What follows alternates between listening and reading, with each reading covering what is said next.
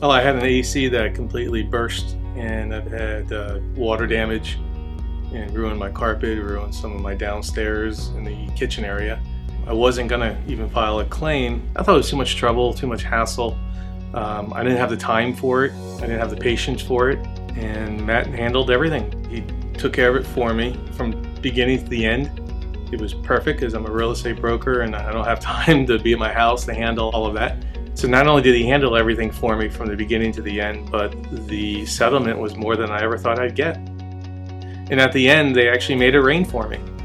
Let us make it rain for you.